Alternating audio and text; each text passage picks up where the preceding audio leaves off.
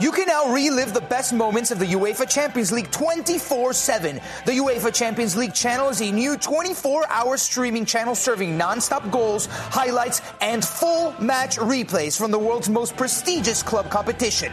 Reminisce on your favorite moments, legendary players, and brilliant goals with the UEFA Champions League channel, streaming around the clock on Pluto TV, the CBS Sports app, and streaming on Paramount Plus. Fired up. Oh, yeah. Performance, enhancing, audio. audio. This is the State of Combat Podcast with Brian Campbell. Oh, yeah, you hear that sound. Yes, the sweet sound in your ear hole. It is the State of Combat. And I don't I don't want to tell jokes. I don't want to say anything except what needs to be said, okay? Uh, Judge Wapner, you are next, my friend.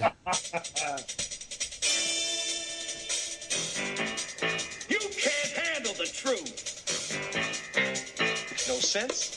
It doesn't fit. If it doesn't fit, you must acquit. Son, my friend, I've been sitting here for 10 minutes now looking over this rap sheet of of yours. Uh, here's the deal. I got Rafe Boogs. It's BC right here. Let me look you up.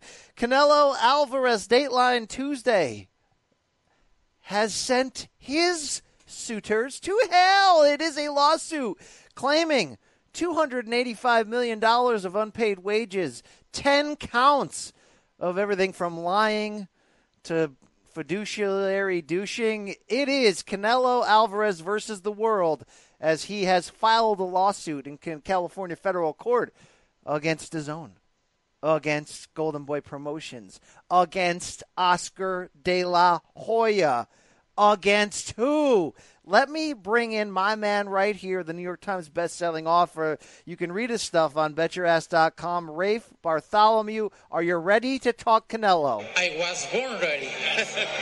We're ready. And we're ready for the Uh, only he's not going to be ready to fight anytime soon because he's going to be fighting in the courtroom. Rafe, give me your two cents, brother. It's it's on like Donkey Kong, as your former colleague Mike Coppinger of the Athletic reported. Canelo is now ready for the fight of his life.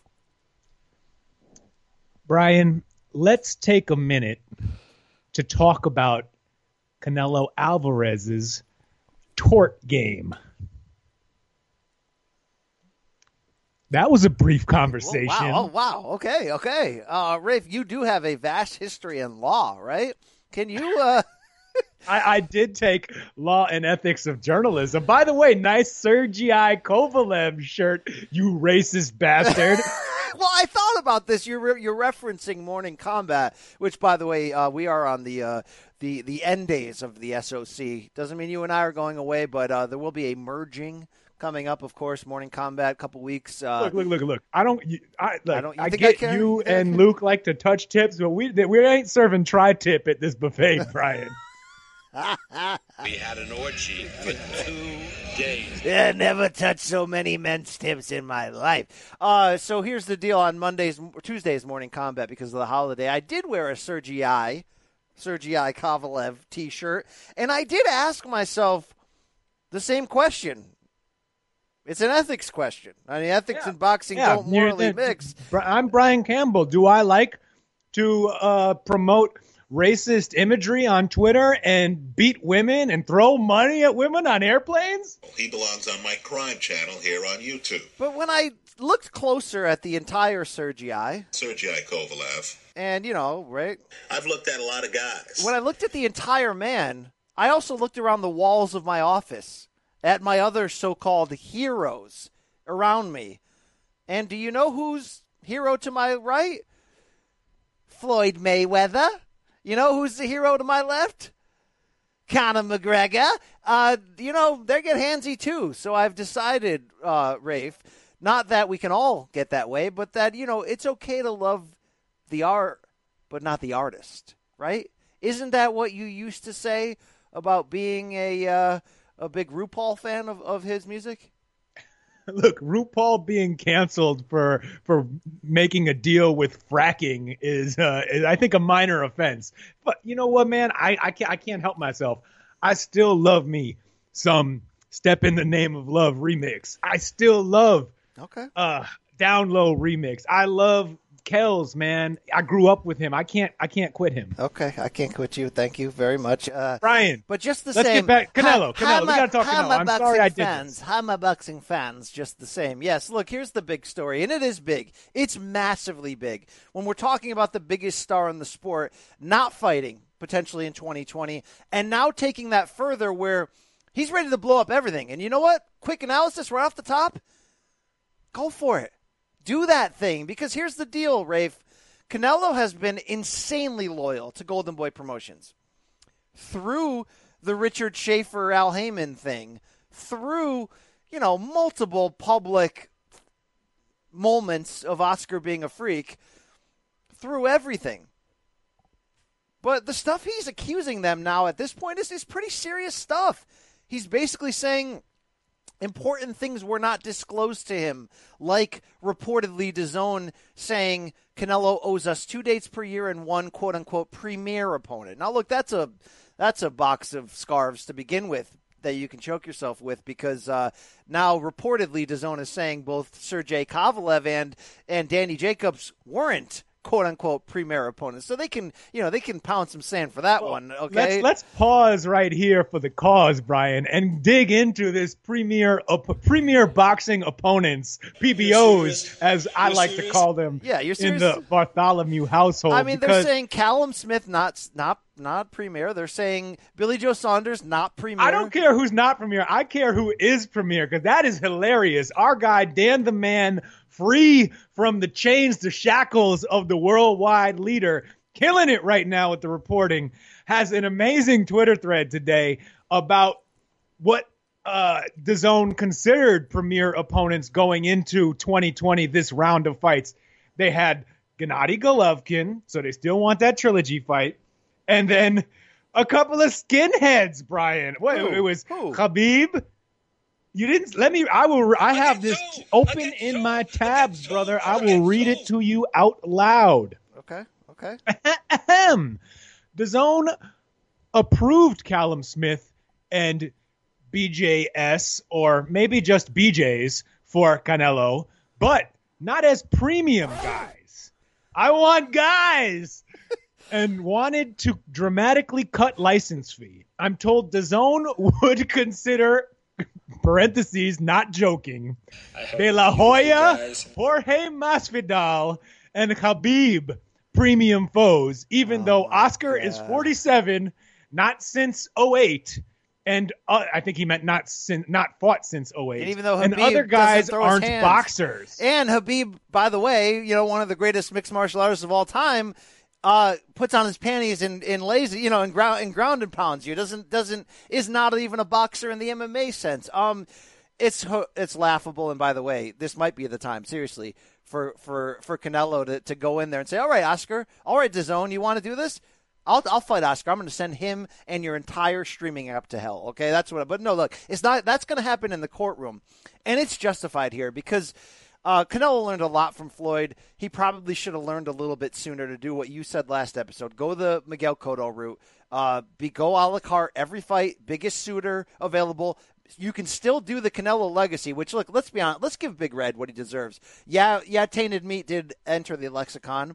Yes, there's two other bad sins in his life. Three, uh, to be honest. One, he waited out Triple G two years. Come on, come on. You're gonna you're gonna do my man Solis like this? two, he sent Archie Solis to hell on a sidewalk over some He beat a 112 pound man outside of a bar. Uh, You know what I'm saying? And then he I took be- his girl. I be Solis. Make a long story short, you know, um, they broke up.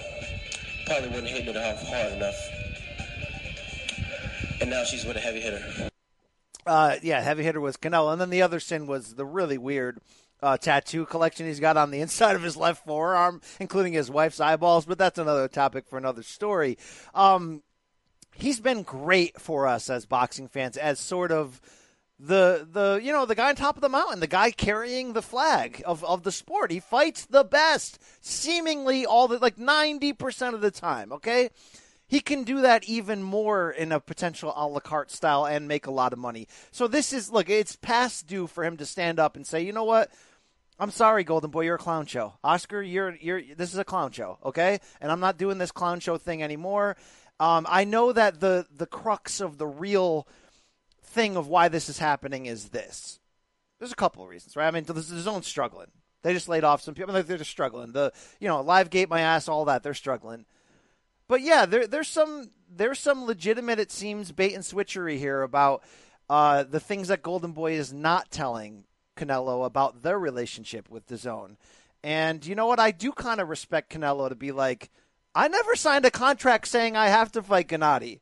All right? Yeah, it makes sense to the survival of the zone. But I didn't sign that deal. That's on Oscar, okay? That's on the zone. And I know well, we Brian, let's let's let me let me let's let's pause again for the cause here.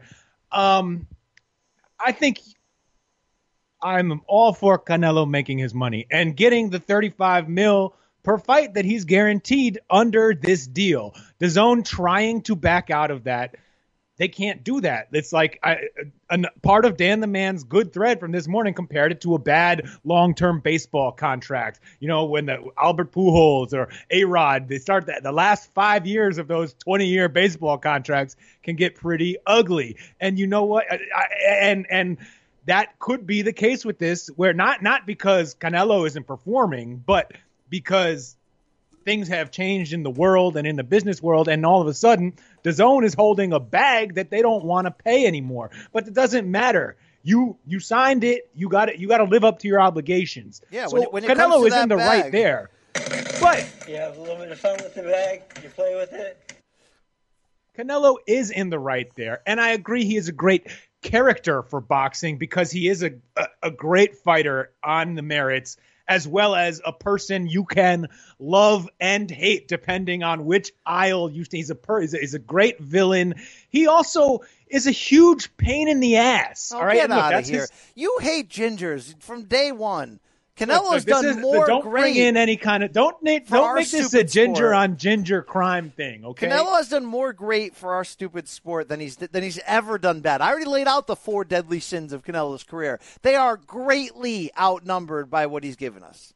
All right, Um, all right. Don't, look, there was no hey man, don't contract be a on. blank. okay. yeah. You know, hey, you're really gonna act this way. You're really I am going to act this way. I am going to be a blank. You're out here lathering Canelo's balls, and I don't want to hear quite that much, Brian. We can be a little more measured. uh, Even if Canelo is in the right here and and contractually in terms of the money he sorry. deserves, I Uh, do like ginger. Sorry, whether it's you, Corn, Canelo. All right, I do, I do. Okay. I'm not even going there right now, Brian. We can we can lay this out objectively, all right, rather than than buttering up this this this gingerbread man here. Uh, it's it's just uh, Canelo is. What is wrong with us, man? What the f is wrong with us?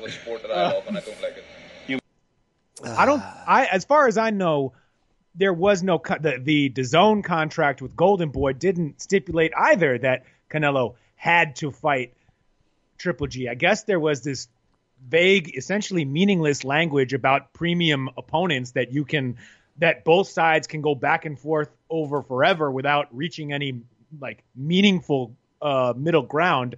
Now, if Oscar was in there when they cut the deal that long night, that good old John Skipper, shout to the skipper, you're, you're, you're killing it, man. You're Uh, killing they, it. they didn't just cut a deal that night, okay? You know what I'm saying? You know? yeah. Oh God, good God. You know, What I got for Oscar? I got fish, scale. that great night with the skipper when they made this deal. If Oscar at that time in 2018 said, "Yeah, why? Of course we could make the third Triple G fight. Why not? I don't see any reason why not." Well, one, everyone in boxing thought that was the case because there was no legitimate reason not to make that fight immediately after the second. Uh, and two, it, it doesn't matter if it wasn't it, you. It would be illegal to put that into the contract because it's it would breach the Ali Act to Oh, to have your a- Ali Act into your no, look, PVC hole. that's all why. That's what you a, a, a network cannot say who a fighter fights. The fighter gets Networks that ultimate decision. are the promoters these days, and you know this, Rafe. All right, Brian. all right. And so if if the zone bid on that, and look, I I again, everyone thought that it shouldn't be that hard to make this fight a third time. They're in the same weight class. The scales are uh, the momentum is shifting drastically towards tainted meat Canelo. He he you know he won very closely the second fight, and Triple G looked old and kept looking older.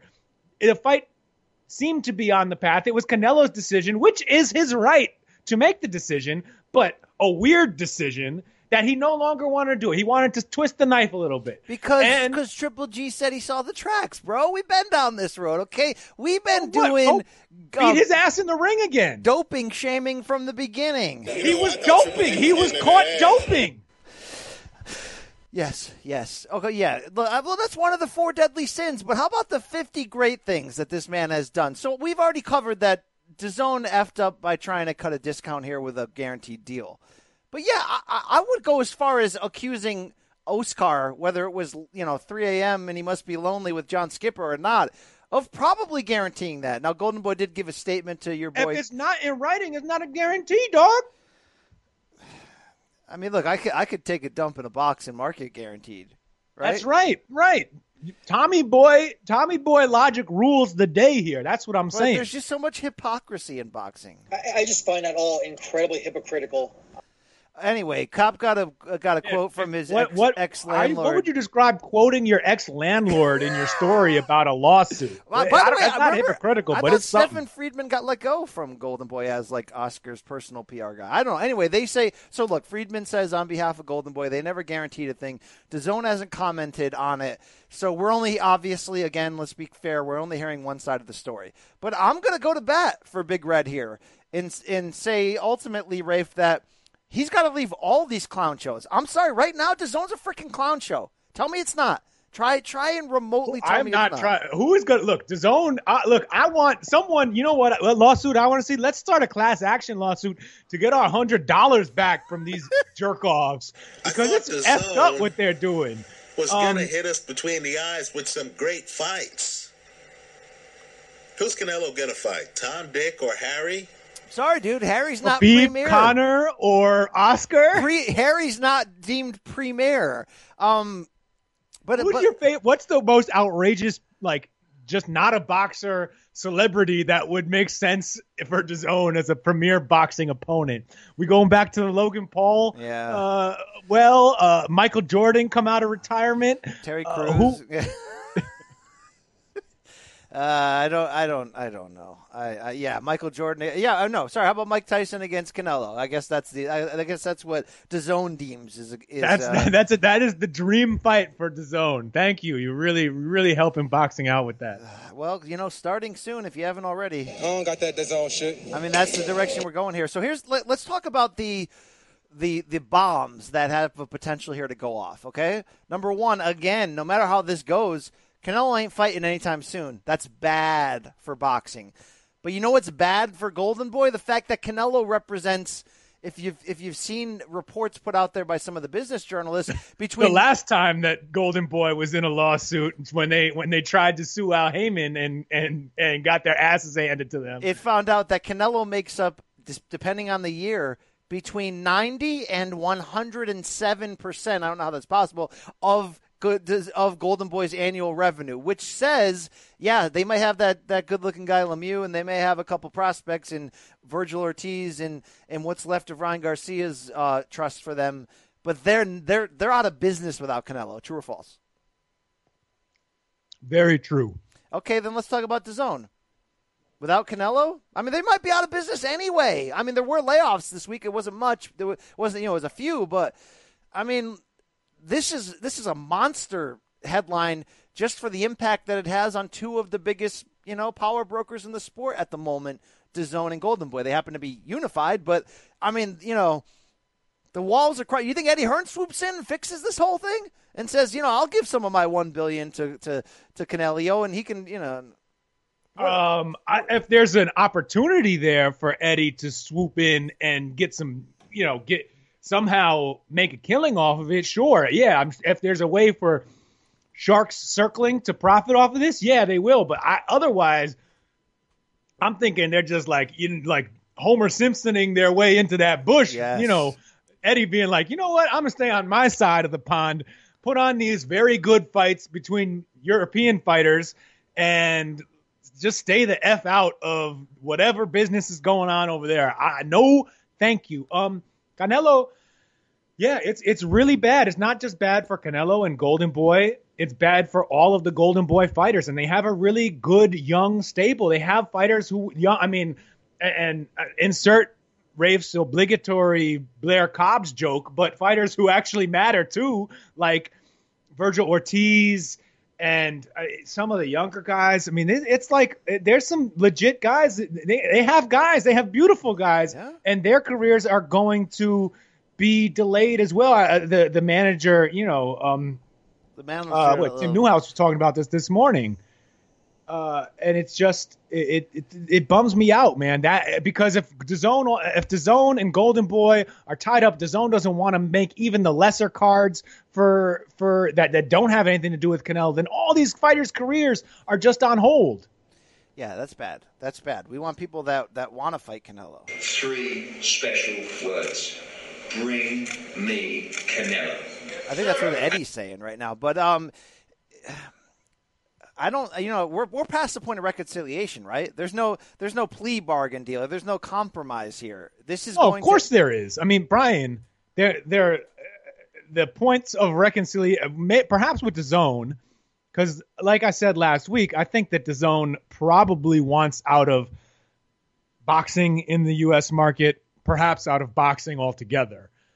Um, and so if this if they can you know pay some of that money down and make all of this go away then maybe they will maybe they're into that and they can go try and you know sell uh, whatever bundesliga rights in japan they probably already do that and make a decent living and make decent money doing it All right, Good put, put on your lawyer Um, cap. Put on your but- lawyer cap. I want to read you copy. Whoa, give me a second. Give me a second here.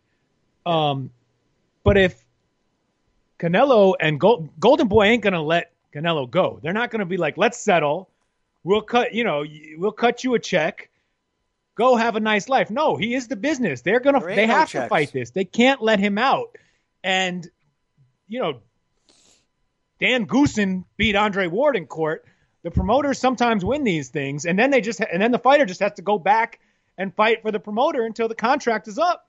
Yeah, there's only there's only uh yeah, you're right. You're right right there. Um I don't know. I don't know. I got to ask you this though. Have you read the 24-page lawsuit? Have you read it? I am 11 pages into it, and I've seen clips from other fun stuff online. I wish I wanted to get all the way through before we re- re- recorded this this morning, but uh, you know, I had some your ass betting to tend to, and and uh, I, I did have a good DM conversation with listener Homer, who, despite being a believer in equilibrium shots, Yes. is a lawyer and and gave me some really thank you, Homer. You All right. Well, let me you made me the man I am today. Let me ask you this then, okay? Um, here's some copy from Canelo's lawsuit. Despite Alvarez's successes, both DAZN and Golden Boy have broken the promises they made to each other, to Alvarez, and to boxing fans. In doing so, defendants have breached their respective contracts and caused Alvarez damages of at least 280 million, which represents what's left of his deal plus spon- lost sponsorship money and, and whatever. So let me ask you, you, this. that, No, that- I don't know ask- if I no, no, believe no. that, Brian. I don't know- know if I believe that that damage is claimed because if they all, if zone decides to get back on the train and start paying thirty, paying out thirty five mil a pop, then we Well, can if- get back if I'm Canelo- to to 280 real quick. Like, and also that the, the- every it was whenever they say guaranteed for boxing, you know that's not true. If Canelo starts losing midway through that deal, they ain't paying him 35 mil. Like the I, I don't know if you know that because they don't. Forget I don't. They were, nobody knows that. Well, don't forget they were crazy freaking desperate to kill quote unquote kill pay per view by grabbing the biggest pay per view star in, in you know on the globe or whatever. But about that quote right there, okay, and and Besides the damages, Alvarez alleges he is also He- seeking. Can he allege damages for fights that right, he gonna get hasn't to a- a that he hasn't you. scheduled that could happen four years from now? Listen, Judge Judy, I'm going to get to a question for you. It says I'm the boss, applesauce. It says besides the damages, Alvarez alleges he is also seeking punitive damages, attorney's fees, costs of the suit, and quote a judicial determination that he is eligible to participate in bouts arranged and promoted by entities other than Golden Boy and broadcast by entities other than DAZN. So let me ask you this based on the language of what we just read. 11 pages of the 28 of the 24 are in. You've talked to Homer. You're friends with Kurt Esquire. You, you know a few things. You're you're a, a quasi Ivy League guy over there at the uh, Medill School of Northwestern. I don't whatever. Or I'm a college Call me a dropout. Madildo, I don't care right? about That's your people. Okay, I don't care about your. You know, you think I care about your educated people? No. Have you have you ever strapped it on and gone toe to toe with a Madildo? No, and thank you for not being a uh, frat. You're not a frat guy, right? You weren't in that. Hell no. Thank you, thank you. So at least somebody got the score right. Did, from what you know, read, heard, and believe, did DAZN and or Golden Boy break the promises they made to Alvarez, each other, and the boxing fans? Well, look, the boxing fans don't matter in this. They are not part. This is not a class action suit. Boxing fans are not suing like they sued Manny Pacquiao I'm telling for you what Canelo wrote pretending in he it. hurt his shoulder once upon a time. I'm telling you what Canelo's lawyers wrote. They said it. I know, I know. Look, this there's some weird language in here. There's a lot of Uh, the funny thing is that like even Canelo's lawyers apparently include not just his paid journalists, but also his low paid lawyers feel the need to butter him up in in the crap they write about him because it's like Canelo, who was named the 2019 Boxer of the Year by the BWAA and Ring Magazine, who was given the mythical title of the pound for pound best boxer in the world by a bunch of journalists who wanted access to him. Uh, you know, like all basically like listing all his accomplishments. Like, what does what does this matter? Like, what does the contract say? And did they break it? That is what should be in here. And they kind of tiptoe around the true details of that. Uh, probably because it would come out in Discovery and they want to hold that as a bargaining chip to maybe settle because Discovery is usually very embarrassing uh, for, for boxing companies and then they want to avoid that. Um, it was embarrassing for Oscar the last time it happened against PBC uh, or against Al Haymon. And so anyway, um, I do think that DAZN, the DAZN pretty clearly, they've even stated it. It's been widely reported by Cop and by Dan the Man, IDEC, all the main guys, all the beautiful guys have reported that um, that DAZN did want, you know, tried to pay Canelo less than he than his guaranteed 35 mil per, uh, you know, per per fight. And so that is an obvious attempt to breach the contract. Now, I, the does one their thing premier thing hold up against that? Because that's what they say that their premier that's thing. nuts. That's n- no. Mr. Nuts. Um, and and their examples to prove if, if the reported examples that Dan the Man is putting out that other championship level world class fighters legit tests in, in including Danny Jacobs and Sergei Kovalev and you know and Callum Smith and Billy Joe Saunders. The only real boxer who they're counting as a premium opponent is Triple G. That makes no effing sense, Brian. How, also, just put some logic to that long term. If there's only one fighter in the world who is a premium opponent and he's 38 years old and has already fought Canelo twice, then where are the next eight fights going to come from on the deal? Who who is he supposed to fight? There's no other premium boxers alive competing in the sport of boxing. It's it's nonsense. Um, I don't know if legally a court would consider kind of how stupid that claim is, but any boxing fan could tell you immediately that is some world class dumbness. That is like, I, I mean, you deserve to be punched in the face for saying some dumb crap like that. we are all um, dumber for having heard you say that. At no point in your rambling, incoherent response were you even close to anything that could be considered a rational thought. Everyone in this room is now dumber for having listened to it. Indeed, Brian. Indeed. And so, um, I don't think that the premium opponent issue because it's not specific. If it's not specific, what what how much can it really help? If it's all open to interpretation, then I just the only specific thing is that Canelo gets 35 mil per fight. And if they already paid Canelo 35 mil to to fight non-premium opponents that who they've called Danny Jacobs and uh you know and and Kovalev, then why wouldn't they continue doing that when he fights other opponents who are equally, uh, you know, deserving on that level? Okay, I consider so- Cal- Callum Smith is the Ring Magazine champion at one, So, 168. uh, In your dime store understanding of this, and I'll go item by item, but Canelo versus DAZN, you say DAZN's guilty. yes. Okay. Uh, here's what's interesting, though.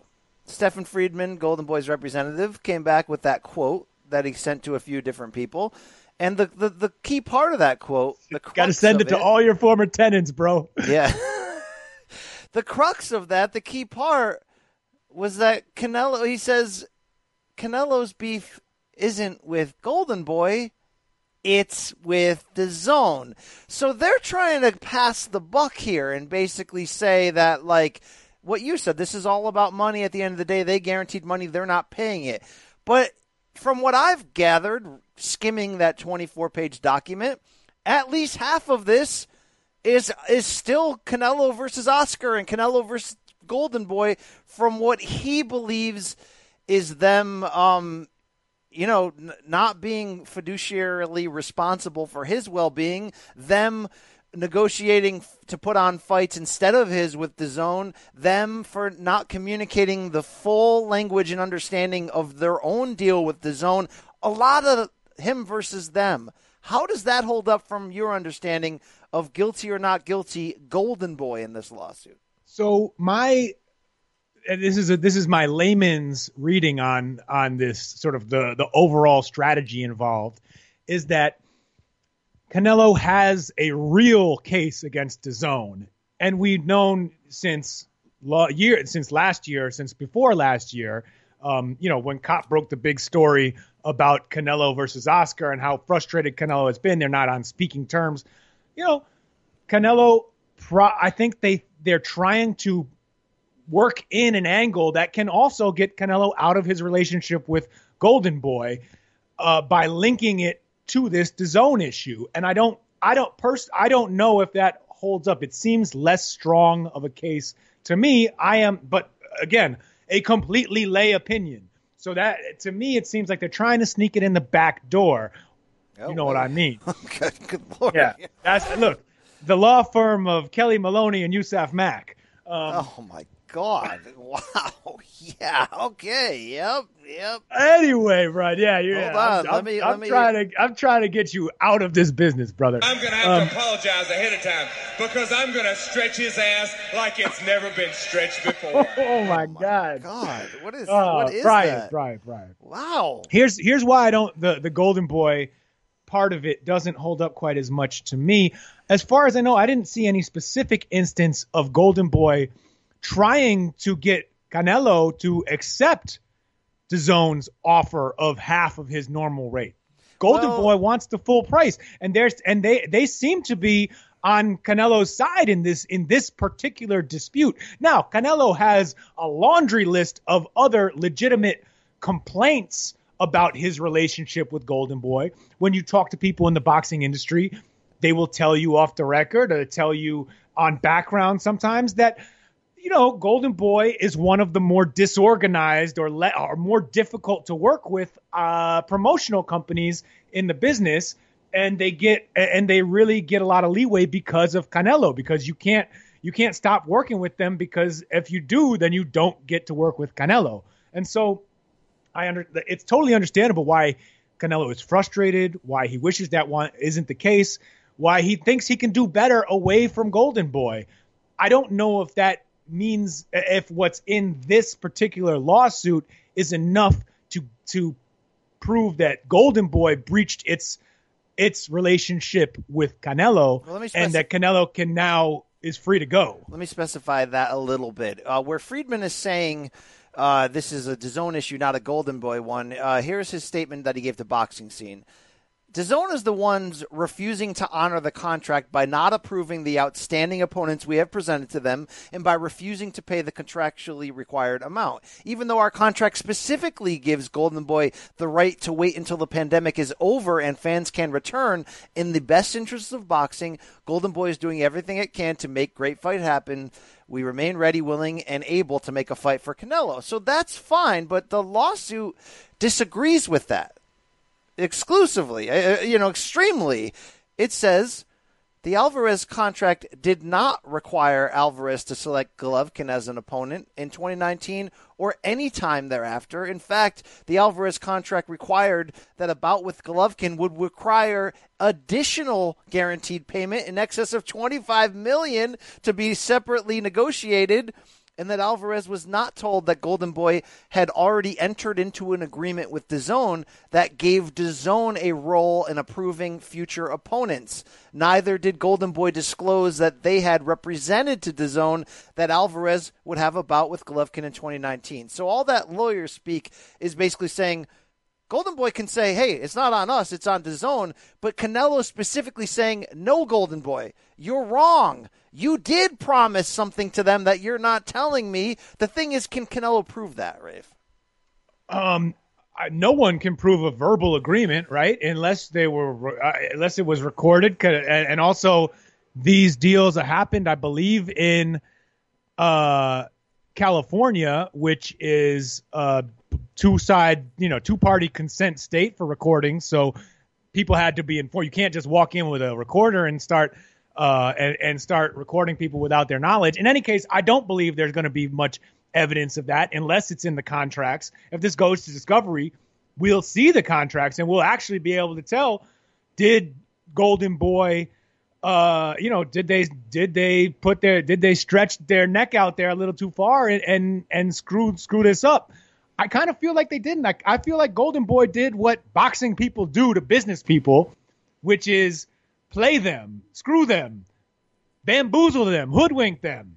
You know, you get a guy with you find the whoever shows up and thinks they're going to spend money and make a make a make a big splash in boxing, take their money, give them less than they asked for and kick them on their way out the door. I think that's what happened here. And what's interesting is if anyone w- shouldn't DAZN be the party alleging uh, damages against Golden Boy in that case? If Golden Boy made a hard promise to them for something that they couldn't deliver in a third Triple G Canelo fight, rather than Canelo saying, I want out of my contract because my promoter made a made a promise to my network that I was going to take a fight that I haven't had to take and have still been paid everything I've been owed up until this point. And the reason that he's not getting paid right now is not because he's not fighting Triple G. It's because they're trying to weasel out of their contract. DAZN is trying to weasel out of the contract at 35 mil to to fight Callum Smith or to fight Billy Joe Saunders. Which you know what, DAZN, what are y'all thinking? That would be worth it right now. There hasn't been a good boxing event. Yeah, there won't be... be... a good boxing event until Lopez fights Lomachenko in a in a month. What the hell? And and as great as that fight is, a fight that I would look forward to, I am looking forward to more than I would look forward to almost any possible Canelo fight other than Beterbiev. Uh, Canelo versus any good opponent is the biggest event of the year right now, and probably will stay that way unless there's a huge heavyweight fight, which also might not happen. It's just interesting to me that uh, pay the man that Golden Boy and Canelo, you know, could end up in, in a lengthy court battle here when it's generally assumed that Golden Boy kind of stole Canelo from Tuto Zabala's All Star Boxing. Remember that? 2009, All Star filed this lawsuit in 2011. And then in 2016, judges ordered uh, Golden Boy to pay eight and a half million to Canelo's former uh, promoter for basically stealing him from him. And I mean that's that's the dirty boxing game where morals and ethics don't mix. I just wonder if we're heading down that road. How strong is Oscar's lawyer up game? Because Rafe, I just feel like you just broke down whether Canelo has a legal case against them, but either way, I don't know. Well, let me add. No, this is a fair question. I was going to say either way, it just doesn't feel like Golden Boy has done Canelo right. But I don't know if that's fair to say. They did lead him into a DAZN deal in which he's guaranteed 35 million to to in theory fight anybody. Yes. So, And maybe far, they didn't. He's doing great under it. Maybe they were embarrassing at times because Oscar's the head. But as much as I want to sit here and defend Canelo against DAZN, yes, Canelo versus Golden Boy is a little bit more of a gray area. I think Canelo's a big enough star where he should have a Floyd level of control over his situation. But maybe you're right. Maybe this is a battle Canelo can't win in the court system and may get Dan Goosened in the long run. So maybe they just need to get the heck away from DAZN and figure out what other chumps are willing to pay 35 million to have him fight there. Is there anybody? No, because DAZN had to break their own financial future to try to disrupt the market. It is Well, what it that's, uh, but look, I mean, Canelo can get 20 mil guarantee. You know what? He no, that's not true. Okay, both, uh, and again, these are numbers that existed pre-COVID, and we don't know what's going to happen to the pay-per-view market after. Right? It hasn't been tested yet. It ha- it won't. When it gets tested, it, it's going to be tested first by the Charlo brothers, then by Tank and Leo, then by uh, what is what's the other pay? Oh, Spence. Even that is not really Spence Garcia is not really close to a Canelo fight. So there's not going to be a, a, a Canelo level gauge of what the new pay per view market is until whenever Canelo gets to fight on pay per view again, which could be. I mean, if things get resolved quickly with the lawsuit, it could be next year. If it gets, uh, if not, it could be years from now. Who the hell knows? But in any case, um, Canelo could get a very big, probably get 30 million guaranteed for a pay per view fight now, even with upside, which may or may not come through. So he's not that far off from from getting that kind of money uh, uh, under other circumstances. All right, we got to take a quick pause for the cause here, Rafe, uh, because we've been going hot, hard, and heavy on Big Red right there. I did This want is to. this is big news, man. We got to go hard and heavy. I wanted to quickly pause you real quick though and ask you whether you are excited about the NFL season. oh, always, always, brother. Okay, well, I, I got something for you to stick deep in your eye if that's the case. You ever heard of a little piece of business called CBS Sports' Pick Six NFL podcast? Yes, yes. The answer is yes. Thank you. Well, we'll. I was muted. I was muted. Of course, yeah, hell yeah. I listen to that biatch all the time. Thank you, thank you, thank you very much. Um, here's the deal: Will Brinson and the crew. You already know they've been giving you a podcast every single weekday of the off season, but now with football finally here, COVID be damned. Pick Six is ramping up the frequency with a minimum of eight weekly episodes. Eight, Rafe. You want to get your fix eight times a week? Look, uh, I like to get my fix seven times a day, if you know what I mean. Hey. Yeah, all right. Uh, here's the deal. Uh, eight, eight days a week, Pick Six will be there for gambling, fantasy picks leading up to games, and also there for recaps as soon as the NFL games end. For the most comprehensive NFL audio experience, I need you to download and subscribe to Pick Six on Apple Pod, Spotify, Stitcher, and wherever else podcasts are found. Look, Rafe and I have a lot more to say about Big Red. Did Jamel Herring quit? Good God. Wow, we're going there. And uh, maybe a little bit more than that on the other side. In two and two. Dig it. You can now relive the best moments of the UEFA Champions League 24 7. The UEFA Champions League channel is a new 24 hour streaming channel serving non stop goals, highlights, and full match replays from the world's most prestigious club competition. Reminisce on your favorite moments, legendary players, and brilliant goals with the UEFA Champions League channel, streaming around the clock on Pluto TV, the CBS Sports app, and streaming on Paramount Plus. Jeremy Renner returns to Paramount Plus for a brand new season of the original hit series, Mayor of Kingstown. My job is to create a balance, avoid a war. From executive producer Taylor Sheridan, co-creator of Yellowstone, There's some new players in town, and they brought the plague. and Antoine Fuqua, director of Training Day. I know it's always been a war zone, Mike, but this is next level. The mayor is back in business. Are you warning me? You're going to find out. Mayor of Kingstown. New season now streaming exclusively on Paramount Plus. And we're back. BC, Boogs, Canelo in hell, DAZN in court. What the hell's going on here? Yes, they deserve to die, and I hope they burn in hell. All right. Uh, okay, wow. Wow, that's unsettling. Rafe, let me ask you a question. There's a list of people, Brian. I'm not going to say who's on the list. Might It's not you. I'll tell you, it's not you. Oh God. What There's a list of people that if they died, um, like unfortunate, tragic, young deaths, no, no. I would. I, I'm planning on on tweeting that GIF. Okay. Samuel Jackson. Why are you so angry? Why? Have you been done wrong, Rafe? Uh, mm, probably not, but that doesn't mean I can't be angry. Okay. Because, cause, you know, I think there's someone you can talk to if you're that angry. All right? Who? You know what I want? I want to talk to Sam. Lukowitz. Yes. Because it's hard being black and gifted. All right, Rafe, I got to ask you this because uh, let's say Canelo was able to, with Golden Boy or not, to get out of the DAZN business through this. What are the most attractive potential pay per view opponents for Canelo outside of the DAZN universe?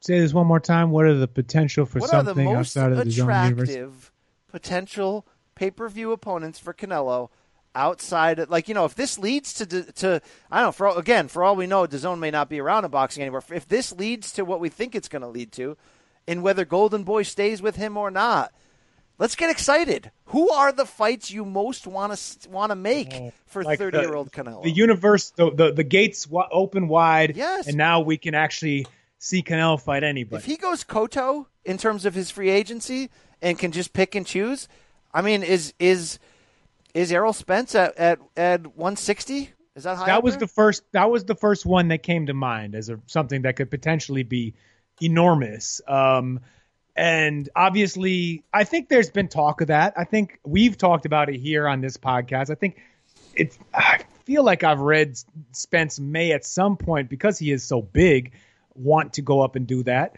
Uh, look, that would be great. If, and a, a lot rides on, of course. Errol Spence hasn't fought since being in the car crash last year. Uh, he fights this. He fights in November. If he looks like Errol Spence of old, like nothing has changed, uh, that fight couldn't come soon enough. I would love to see that fight in a couple of years. However, he makes his way up to 160. I don't know if Canelo will want to fight at that weight at that point. Well, in time. Who the hell knows? Let's let's dream. Yes, I love it. All right, I love the I love me that because I like big guys like Kell Brook. You're not, you're not, you're not fighting a five seven Shawn Porter. What? A lot of big guys. You're Lot, not fighting lot a five seven. Sean.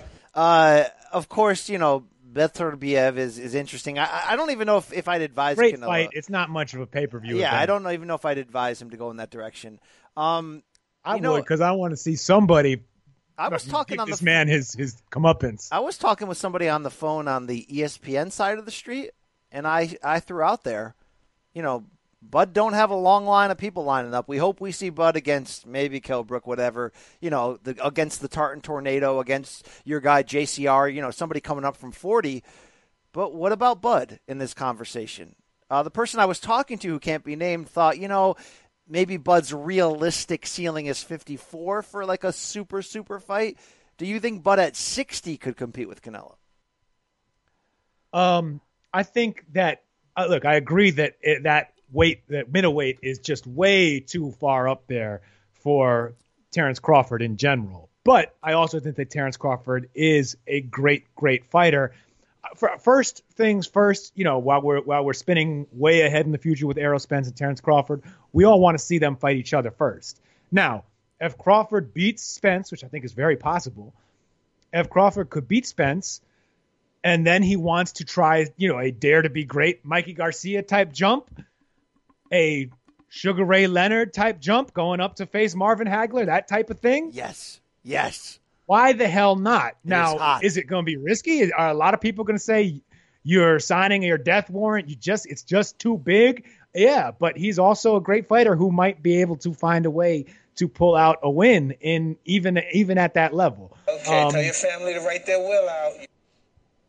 Yeah, Um, maybe, right, well, maybe. it goes without saying both Charlos, Big Charlo preferred, right? It goes without saying at 60 if you can do it, even at 68 if Big Charlo had to move up.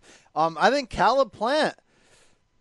Look, Caleb Plant is a is a commodity for PBC long term in the pay per view game. Tell me he's not. Tell me he's Um, not. He no, he is. He is. He is. I think that if you look at some of the younger fighters, you might be hitting on the real uh the real big opponents down the line if they continue to develop. We're talking David Benavidez, if He, you know, assuming he stays on the straight and narrow. If he can we're get his, talking. if he, can get, he can get his titties under 175. Yeah, if you get uh, a few less tattoos on titties. Um, and Edgar Berlanga. I mean, obviously, there's so much to uh, to learn about Edgar Berlanga, but he looks very, very, very impressive. And he needs rounds. There, his next fight, right? He's fighting Lanell Bellows next, guy who's never been stopped. So hopefully, he will get some rounds. He's not near the level. He hasn't fought at that, but that's someone you look at and say, "Ooh, three years from now." that is something I might want to see. Yeah, and I, and I'm still in on B, BJ Saunders. If he's if Billy Joe Saunders is going to have a belt and be unbeaten, that's still the spoiler type style. Think Lada. Think prime Austin Trout. Austin Trout, who seems to find a way to lose all of his big fights. Have you noticed that? God damn, Richard Dwyer. Why? Wow. What? You, he's no longer invited into the bath staff tub ever again. What the hell? Why are you going to send the hell are Austin Trout doing? to hell Yeah, like that? well, I don't he understand. fought bravely in many of those fights. Uh, many really times. pushed Charlo, Jermell Charlo down the stretch of that fight. Almost made it a draw on my card. I know in the Campbell household, he beat Canelo Alvarez back in 2013. It did exist. Thank you. It did exist. Seriously, go back and if you if you're willing to here's the deal. If you're willing to score the jab of I know Gennady's jab is heavy, but if you're willing to score the jab of Gennady against Canelo on the level that I was in those two fights, then why wouldn't you be willing to score the jab of Austin Trout, who I thought won at least the first four rounds against Canelo cleanly by jabbing to the body, and you know, and then after getting up off the canvas, I thought he stayed in that fight and edged it out. Okay, take that. All right, uh, Rafe, I can't linger here uh, much longer. Uh, do you have any other? Uh, predictions on how this Canelo thing ends. Where do we go? What happens next? What's gonna? What are we doing here? Is I mean, look, because if you're Canelo, you're not going to commit to sitting out for two years. It's not, eh, you know, it's not reasonable. It's not. I don't think Golden Boy can last. I don't know, man. I think that's exactly what you have to commit to. Eh, it. What was? Let's look back at the Andre Ward case. He was trying to get out of a deal with his promoter. He what? He fought once. He fought Edwin Rodriguez in the middle of that somehow. He took the one fight, and in between that, he didn't fight for like three years, right? Yeah, yeah. Um, that's that's unfortunately. Look, But he, but fun- Ward wasn't financially motivated on that level, and he certainly wasn't a draw on that level, dude. I'm, I don't care how much money Canelo has, which I assume is a lot. If you can make court- 35, The court every process takes a long time, Brian. But there's you nothing can you can you can't speed that up. The, the the wheels of justice don't turn that fast, and they don't they don't move much faster for athletes just because they're great at their sport or really popular or have millions and millions of dollars. It just it, it's still gonna take a long time. Litigation takes forever. If they're gonna get bogged down in this, it could take two years or at least another year. Now, Well, in some ways, you could say this is decent timing because ain't nothing happening this year anyway. And let's pray for a COVID vaccine as soon as possible so that we can start getting crowds back and the economics of boxing make a little bit more sense. Um, but even so, it's a tough. It's it, it's it's it's it's he's gonna lose time on his career, and that's a shame. He's turning thirty. He's right in his prime. He's really coming into his own as a as a fighter who deserves the accolades of being considered a top pound for pound fighter. Whether you have him number one or number three or wherever in that list, he's and and he's and last year he took really good fights and won them convincingly. And just he's it- it's it sucks man. And it sucks for fighters who are coming up underneath him. It sucks for Lil Ryan Garcia who has to deal with you know whatever I mean whatever. He he, he makes enough of his own trouble with, with his social media bitch assness but still. Oh, whoa! A- and and the use of his uh, of his impregnable ability. his his defense is impregnable So is his offense. It's just no, ferocious. Yeah, his offense is very pregnable. DMs is ferocious Yes. Um. So uh, my final bit of wonder on this is again like I don't think either DAZN or or Golden Boy can last too long without him. So if you're DAZN, your response to this it's probably two ways. It's probably all right, this is as good a time as any to get out of boxing, or it's how do we fix this and get Canelo back in and get this lawsuit off the off the stacks? Do we just uh, be like, hey, we were just fooling around? Here's not only 35 million to come back against Saunders, but here's another 35 on top of it because uh, we called the oligarch and we don't want to uh, we don't want to you know we don't want to go down this road. Look, I hope I my I this is a pie in the sky hope on my part, and I I imagine that Homer and our other more educated listeners will hit hit me up in the DMs, maybe both of us, and tell me that I'm an idiot for suggesting it. But my, the the the way I could see to get out of this sooner would be yeah, DAZN is trying to get out of this. They're trying to get out of boxing, and they want it to go away. And maybe they are more motivated to settle with Canelo and pay him some of the money that he could. You know, I, I doubt they're going to cut a, cut him a check for 280 million, but settle ahead of time and give some of that money. And if Golden Boy gets enough of that money to let Canelo go, then boom, we're back in it. Like like if DAZN if they can cut like a three way deal, the, zone will break off Golden Boy, make them feel like they can survive long enough to rebuild without Canelo, right? Build around Vergil Ortiz, who's gonna be one of the next pay per view stars of boxing. I don't care what anybody says. Whoa, whoa. Hell yes. Why not? From Texas, Mexican American, great kid, fun as hell to watch, and he's already better than top 10 welterweights. Okay. okay. Um, in all any right. case, and he's what, 22? Uh, Vergil Ortiz, buy all the stock. If you, you if you got any money, that's go the, on Robinhood and buy VergilOrtiz.com. The Rafe Boogs uh, uh, liquid crack guarantee. All right, yes, we got to get off oh, of this. Brian, okay? wait, wait. We had to from the lawsuit. We we didn't even even touch on some of the most important aspects here. Turns out that Canelo's legal first name is Santos. Are you serious? Yeah, right on page one, brother. I didn't read page Plaintiffs. One. Santos Saul Alvarez. Uh, is that like his mom? Oh, well, look, Santos Saul Alvarez Barragan. But look, like I'm, I'm going to say this as white man, layman as possible. Other cultures tend to have extra names that they don't consider their real name, but it's part of their name. I oh, don't oh, absolutely. That's not uncommon at all. But it still is something that we didn't know. We're like, oh damn. So there, so you like, know, that's, that, that's Canelo's well, my name. question is that like his mom's maiden name or something? I mean, Gennady's middle name is Gennadievich because that's his dad's name, first name, Gennady. I don't get other people. I'm sorry. I and and Canelo has a holding company that I guess that he gets some of his monies paid into based in Nevada called SA Holiday Inc. Oh wow, wow! Celebrate Al- holiday Alvarez Holiday. It's a, it's a. I get. I wonder if if um, he he uh, invites women to come have a holiday. Yeah, I'm sure he does. I'm sure he's done it many, many times. Many times. Yes, yes, yes. Uh, Rafe, did you also see where it was mentioned that DAZN uh, offered uh, or was talking about doing a fight on a skyscraper? I saw that as well. That's pretty damn badass. Hey, why not? Was that sound, that sounds like an Eddie? That sounds more like an Eddie Hearn idea. Fight but, Callum Smith on a skyscraper? Yeah. yeah, yeah, right, right. What did they say? What what building it would have been? Uh, maybe it's that DAZN building in Lower Manhattan. I don't know. Are they in the Freedom Tower? I think they are.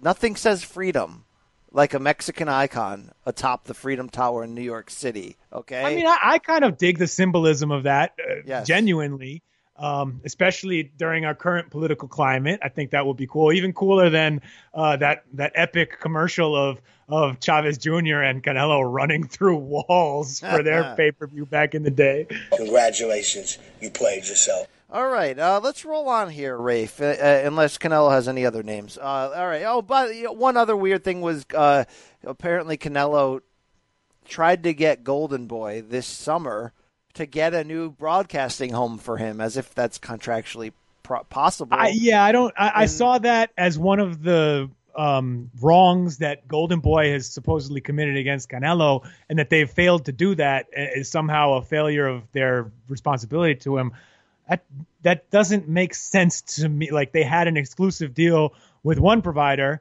who turned out to be a, a pretty bad business partner in the, these current in these day in this current climate, and that leaves them with a lot of bad options. And I, it seemed I don't I don't know. I guess Canelo believes and, and alleges that they should have done more to to make that happen with a different network, but then they're getting sued immediately by DAZN, and that fight probably can't happen. You know, it's like, and then whoever whoever you took it, ESPN, Disney, Fox, PBC, they're getting sued by DAZN too. Yeah, DAZN's this trying to get in everybody's pockets. It's I, I I understand why that didn't happen. Um, all right, let's go on here. Uh, let's go with last Saturday. Top rank bubble.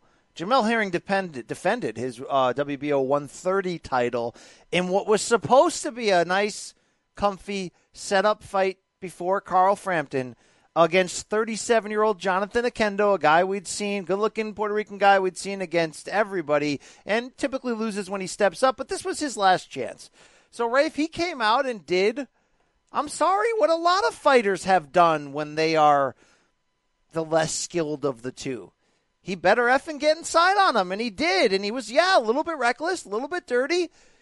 But I have so many disrespectful things to say about what happened next. Everyone from the ref to the commission to the judges to Jamel Herring to the reaction of Jamel Herring to the reaction of the reaction of Jamel Herring's reaction. When did boxing get so frickin' soft, Rafe? Wow, wow, throwing soft around here. I, look, I serious. don't know. It's I, on if I've got to see another tweet that says Tim Bradley and Andre Ward need to apologize to get the frick out of here. Yeah, I, I don't I don't agree with that. I don't agree that it was that big of a deal that he look. He got he he did look for a way to get out of that Did fight. he quit? Yes or no? No caveats. Did he quit? Yes or no? I don't look. I don't think that The answer's yes. quitting- Have say it. Just frickin' say it. Okay. No, no, Look no. for a okay, fine, out. sure. He wanted out of that fight because he knew he was winning, and he knew he was going to win if he got out of it. So my It was the- problem to ain't me, with it's the same as Mikey against Salido back Yes. in the day. Yes. it's the same. But here's thing. my problem. You have the fight in the bag, and you realize that the chances are pretty good if you say that you can't go on anymore. It either goes to the cards, or in this case, the weird automatic DQ thing that, that Tony Weeks ended up ruling, which I've heard different sides say was the correct or was the incorrect. I don't really care if it was correct because Herring won, won that fight, was winning that fight. Is it a little annoying because boxing, you know, championship fights are 12 round events. And if you are, and the reason that they are 12 round events and they don't just, I, I one, one of the takes that did strike me as really dumb was that in these championship fights, uh, that, that, oh, Jamel Herring won that fight already. He didn't. Uh, yeah. What was he going to prove by sticking around the next four rounds? Well, that's not how the sport works. If any of you want to go back and watch Mike Jones fight Randall Bailey and shut him out for nine rounds, get knocked down in the tenth, and then get sent to the deepest, Yes. darkest nether regions of hell, never to which return from. Yes, just like Officer That's why Molina. you have to fight if you're a champion in a 12 round fight defending your belt. That's why you're expected to do that. But at the same time, fighters if they read the situation correctly, knew they were going to get out of it with a win. I don't blame him for doing that. I want to talk here. I want to say some things, okay? Hell no. Yes, Herring did quit. I'm, I'm sorry, it is. It doesn't mean I'm damning him. It doesn't mean I'm talking bad about this Marine who's got two special needs kids and he fought COVID twice in a row. You can have a tough night at the office. You also, in my eyes, don't have to be uh, willing to die every second of the day. I actually have a little bit more problem with one of the greatest referees of all time, Tony Weeks. Rafe, I don't think he really warned uh, Hell no. Oquendo a lot. And so for him to make the call that it was intentional, no. Rafe, um, here's the deal. Your boy VO, that was intentional. When he speared Floyd in the face with his head. That was like that was like That was I'm that was looking like for Bobby a way out. Boucher style Yes. headbutting. He That was, was- like, No, no, no, they didn't. But you can imagine what it'd be like if they did, right? Well, Huh? you know, huh?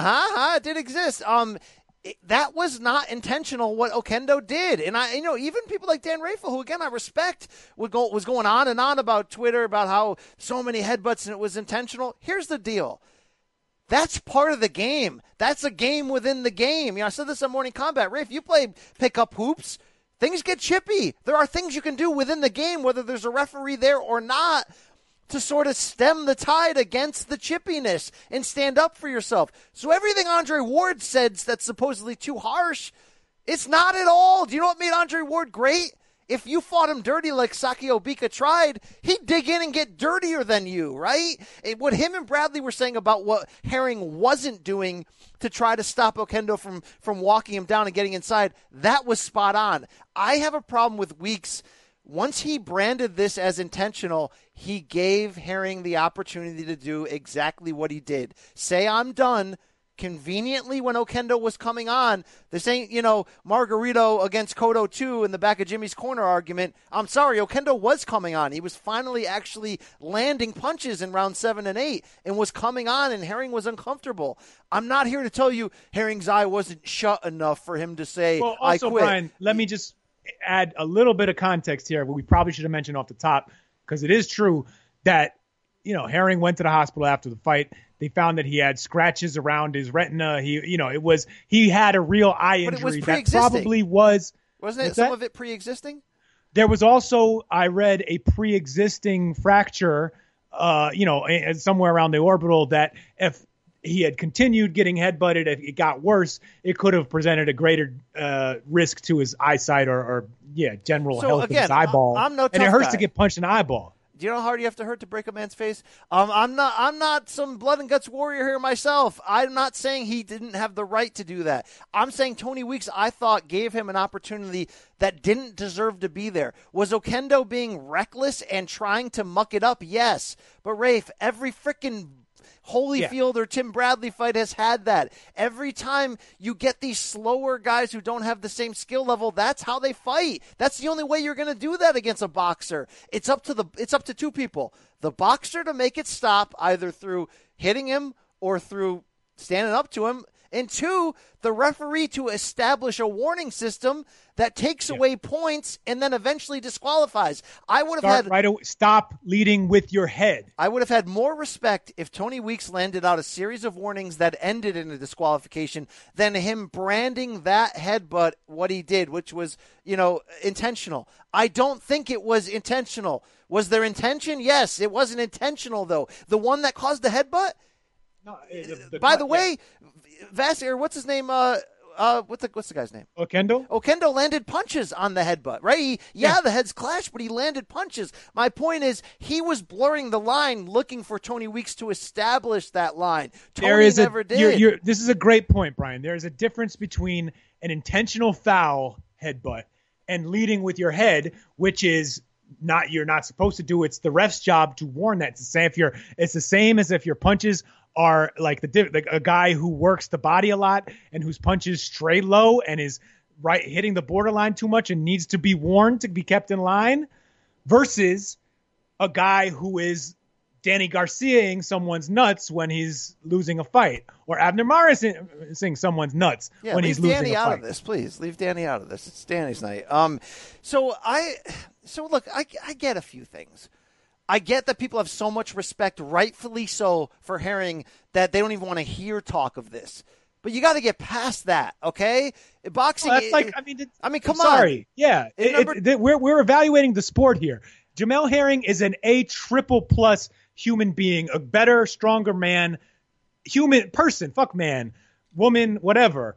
He is better and stronger and has been through so much and is so admirable and deserves all of the praise for what a person he is. That has nothing to do with an individual fight or or what kind of overall fighter he is. In number 2, like I feel bad that Herring ultimately had this ending, went to the hospital and then decided to check his mentions and decided to let this get to him to the point where he was like openly contemplating retirement on Twitter and then he's tweeting po- pictures of, of text from his wife. I know, like, like that was that... too much. Like that, so that's on him. Number one. No, no, and it's then, too much. It sounds horrible. And number two, uh, or number three, wherever we are, I don't understand all of these people, journalists on Twitter. Again, people I respect, going, you know, coming at Ward in in Bradley. One, number one. If anyone's allowed to say that stuff, it's them. I could get if you would say, "Oh, what's Kriegel know?" or "What's Campbell know?" These guys don't fight. You know, I could, get, I get that. I don't believe in that, but I get it. Ward and Bradley. Good God, here's Bradley, a guy who is blood and guts. Ward, a guy who always defended against blood and guts fighters so perfectly. If anyone can sit there and be harsh and constructively say, I'm sorry, Herring doesn't look like he believes in himself as a champion. I don't like his chances against Frampton if he's going to fight this way. What do we want? Do we want announcers that are in people's pocket? Everyone seems to complain that there's no Larry Merchants anymore. Nobody speaks up. Everyone toes the company line. Ward and Bradley, were they critical? Yeah. They weren't overly anything.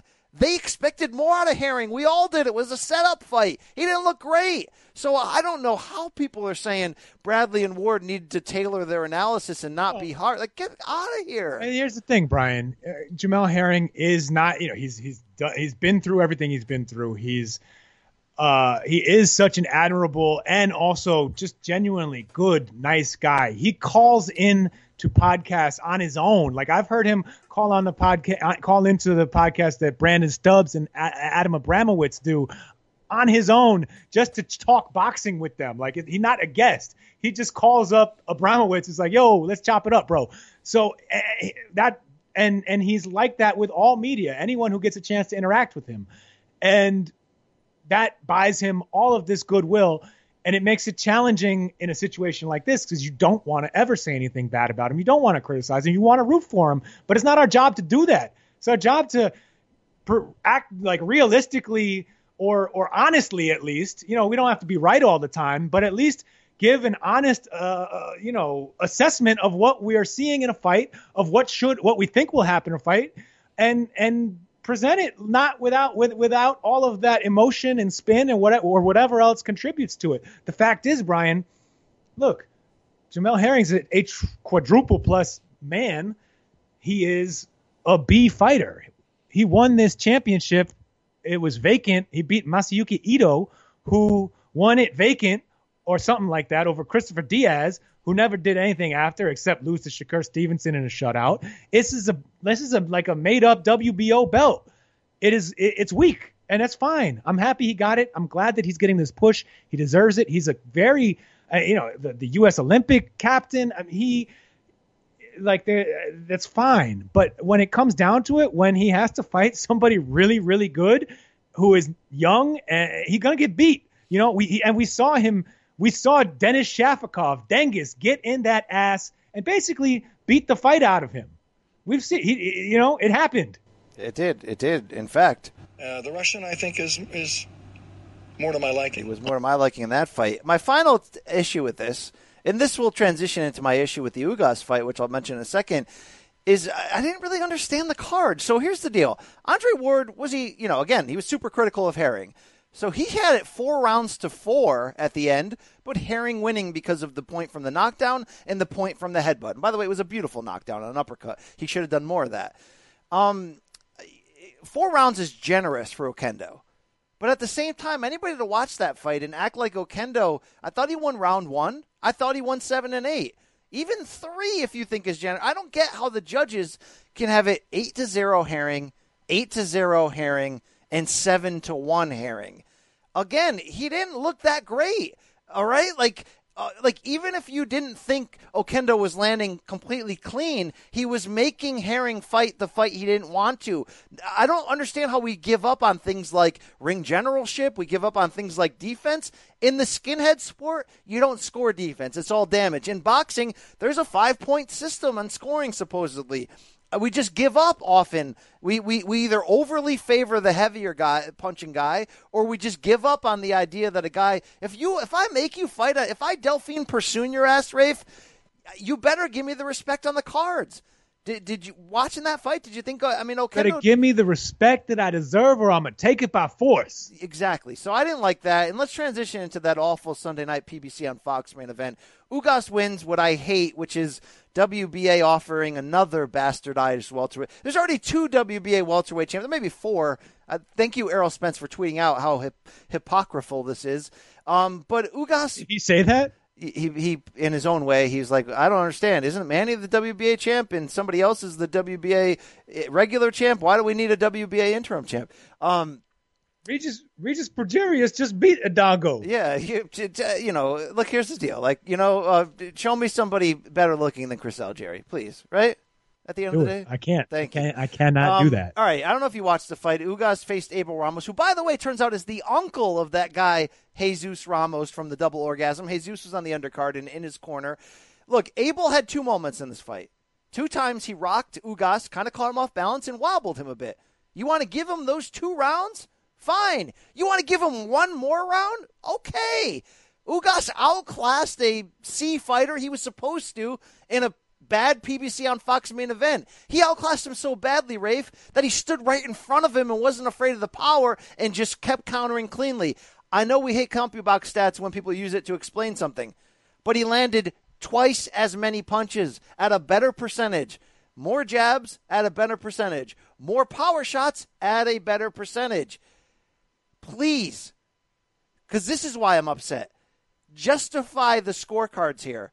Two judges, seven to five for Ugas. The third judge, your boy Dr. Lou Moret, who's 70 something, had it 117, 111 for Abel Ramos. Like, you know, it, it, it could be a robbery, but it's still an effective robbery. It's still a robbery, Rafe. Uh, what is this? Is, here. this Give ain't even the this ain't even the money fighter. If Ugas performed bad and they I don't know if to him- Ugas is a money fighter either, Chief. that's a fair point. But Rafe, like, you know, I don't even know if the other two judges were female or not, but I'm still going to hit you with this. That woman judge who had it even, please, please, that's why I'm on fire. That's why I'm upset. Uh, this is just bad. We have enough judging situations in which the house fighter, the the young prospect, gets the win when they don't deserve it. It's almost expected in boxing. It's that BS. We don't need these extra BS moments. Please, did you see any of that fight? Explain to me how this is possible. Look, Brian, I watched the fight, and you bring up CompuBox, which that is helpful context. The thing is, in this case, you didn't need stats to tell you that Yordenis Ugas won that fight, that he controlled almost all of it, except for the couple of times he got rocked, that he dealt with an aggressive, hardworking, lunch pail ass guy who went in there, tried, you know, but it, it, he, outclassed him like he was expected to. He's much bigger. It just, I don't, I don't understand it either. I guess for me, Brian, and I'm sorry if I disappoint you, I, I cannot marshal up the umbrage over this particular injustice because it's one of those. Well, the I'm just, I know it's a terrible cliche, and there are times where when it pisses me off, but eh, for whatever reason, with this one, I feel like look, the right guy won. Nobody really cared in the first place. Probably nobody or not that many people watched it. Just move on. Who cares? It's done. Let it. well, you it- know noth- did watch it? the- You the- the- overall, it's fine. I was really mad because I was exhausted. It was Sunday night. I had drinking some things at a backyard cookout, and I was falling asleep. But I'm like, no, I'm going to watch this. And the fight wasn't good. It's the same story. Ugas is really good. I thought he beat Porter. He's of that ilk. I want to see him eventually get into a fight again with one of those. And you know what's going to happen, Rafe? He's going to get Lara. He's going to look good, not throw enough punches, and lose a decision that you could argue he's going to win. We already know his end game. But I still watched it, and at the end was like, ah, man, this fight's stunk. And then this happens. So somebody else was watching that fight, and it's somebody I respect. Marcos Viejas has done a spectacular job. The journalist. The journalist. The journalist. His scoring's great. He had a 12 0. Ooh, God, I had a 9 3. He had a 12 0. Marcos, put him on every broadcast. He is the scorer. 12 0. Yeah. All right. All right. I don't think there's that crazy either. I mean, you know, if you, you if I, I kind of agree that in the rounds where it looked like a guy was hurt and the other guy just did some nice boxing, uh, you you give the I feel like Ramos deserved those, but uh, I could see you know I could see someone saying, look, Ugas still controlled the like two minutes out of every round, or two minutes out of the rounds, even when he was hurt. Just he was a little bit rocked a couple of times. Um, in any case, eh, look, Ugas won. He deserved to win. The cards are ridiculous. I don't know who. I, I'm not even used to seeing Zachary Young and Edward Hernandez Senior, the other two judges, but at least at least they got the score closer to right. Stop so I that say crap. thank you, men. Stop that. Boy, it's frustrating. It really is frustrating. Okay. All right. Uh, quickly here uh, on Tuesday, Top Rank unveiled their October schedule. It wasn't a you know Showtime upfront or anything crazy, but it's a good batch of fights. I want your reaction to each one. Are you ready, Rafe? I'm so ready. October 3rd, Saturday night on the Plus, Jose Zepeda against Ivan Baranchyk. Yes, yes, yes. Yes, indeed. That one was awesome the first time. I hope it's awesome this time. I mean, the first time it was scheduled. You know Thank what you, I mean. thank You know what I mean. Damn it. Friday, October 9th on regular ESPN, Emmanuel Navarrete moves up to 126 and fights Ruben Villa, who's unbeaten 18 and 0 but only has 5 KOs for the vacant WBO feather title. Hey, that's a very. I, I, I'm. We haven't seen Navarrete in a meaningful fight since the two Isaac Dogboe fights. He's been feasting on nothing, on, on Pies. less than nothing for a long time, and it's good to see him in what should be an interesting fight. He'll be tested. Villa is, from, you know, he's from Salinas, California, I think. Central Valley kid, tough. Uh, was a really good amateur, very slick boxer. Obviously, does not have much power. I think that it'll be fun to see this fight. It'll be fun to see the contrast in styles, and if Villa can can outbox a championship level opponent for 12 rounds, because that would be a it's a huge step up of class for him. And Navarrete is big and tall and does his does his thing. Those big wide punches that never stop. It's it's a cool fight. Uh, Saturday, October seventeenth, and again, shout out this is on regular ESPN. This is this is seriously this is great for boxing because I do think this is your best fight of the year on paper. It's going to be Lomachenko. It's going to be Lopez. They made the deal. Uh, Lomachenko reportedly taking less money. ESPN kicking in some to make sure this is not a pay per view. But do you have an issue with Top Rank's uh, PR report, the the press email, probably from your guy Korn calling Loma the boxing Baryshnikov? I feel like I've seen that before. Who who cares? Whatever. Okay, it's okay. it's it's PR. What is it going to take for you to follow Evan Korn on on uh, on Twitter?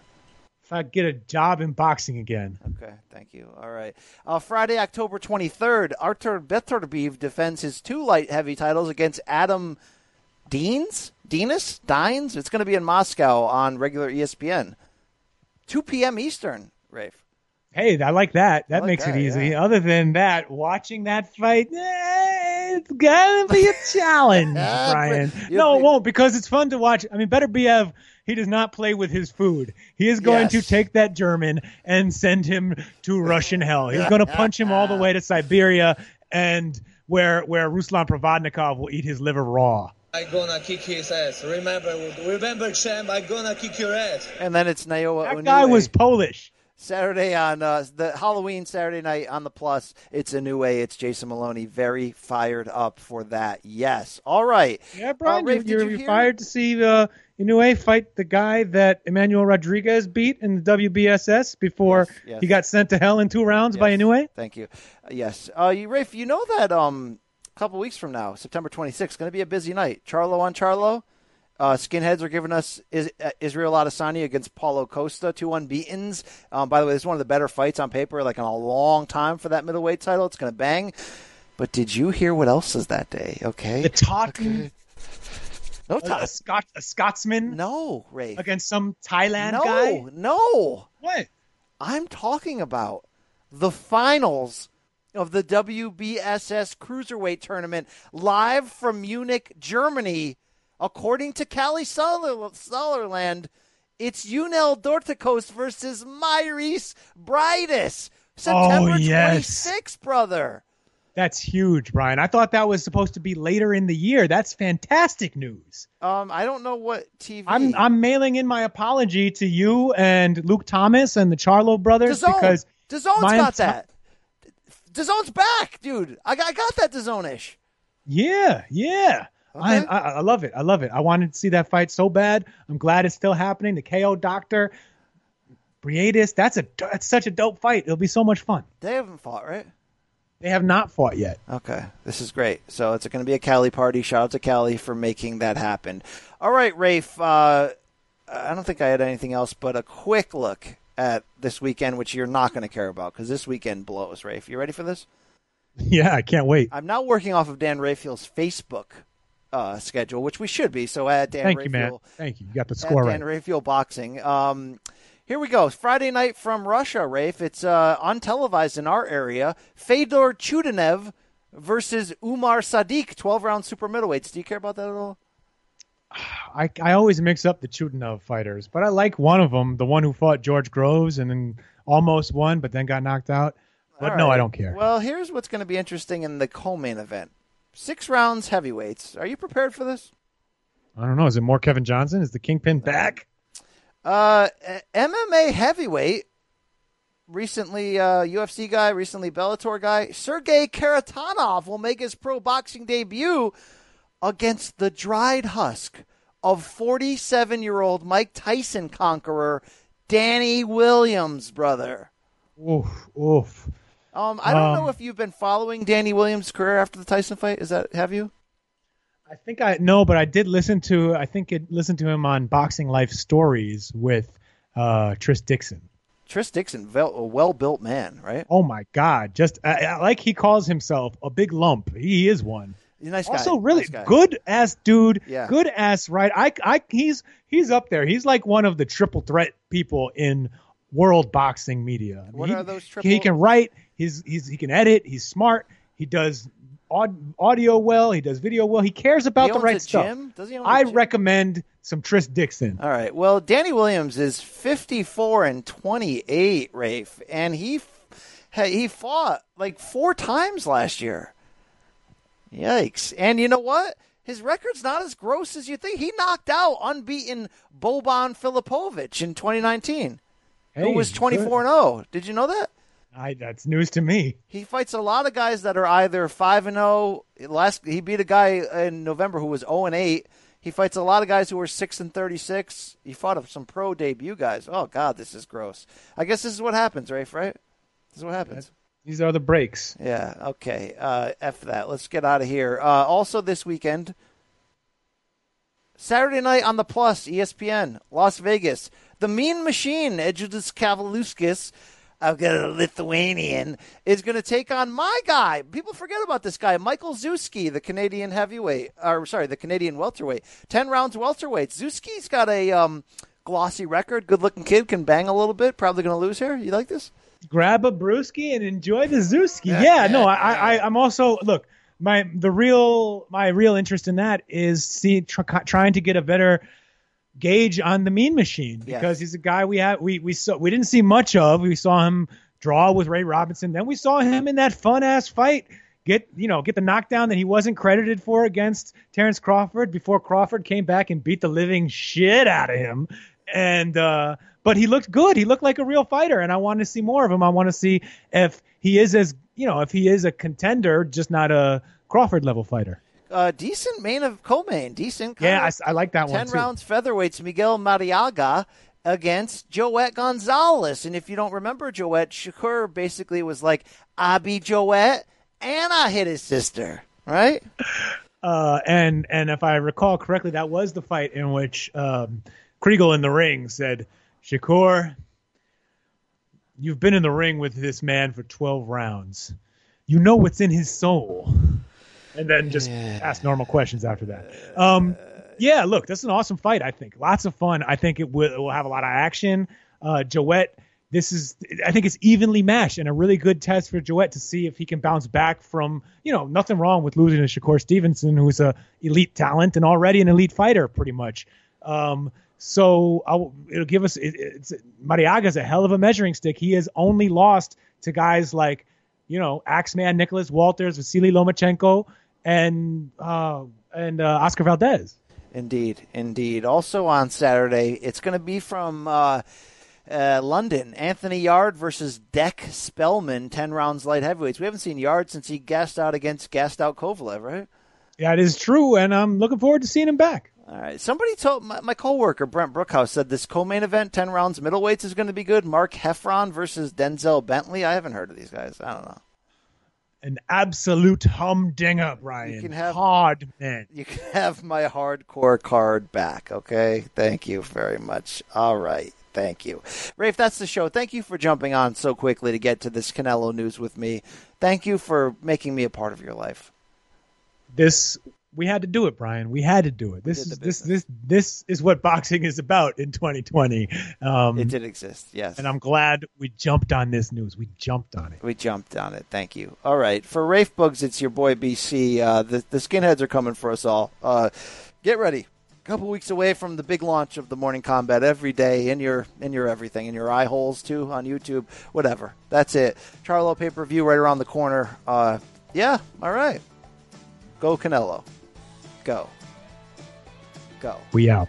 we, We out. we out we out We out. we out the kind of a kind of a slow exit Uh, you're you're slow. You're slow. You're easy. I'm going. Uh, yeah, slow, bro. You're slow. S L A O. yes okay we we're still out thank you.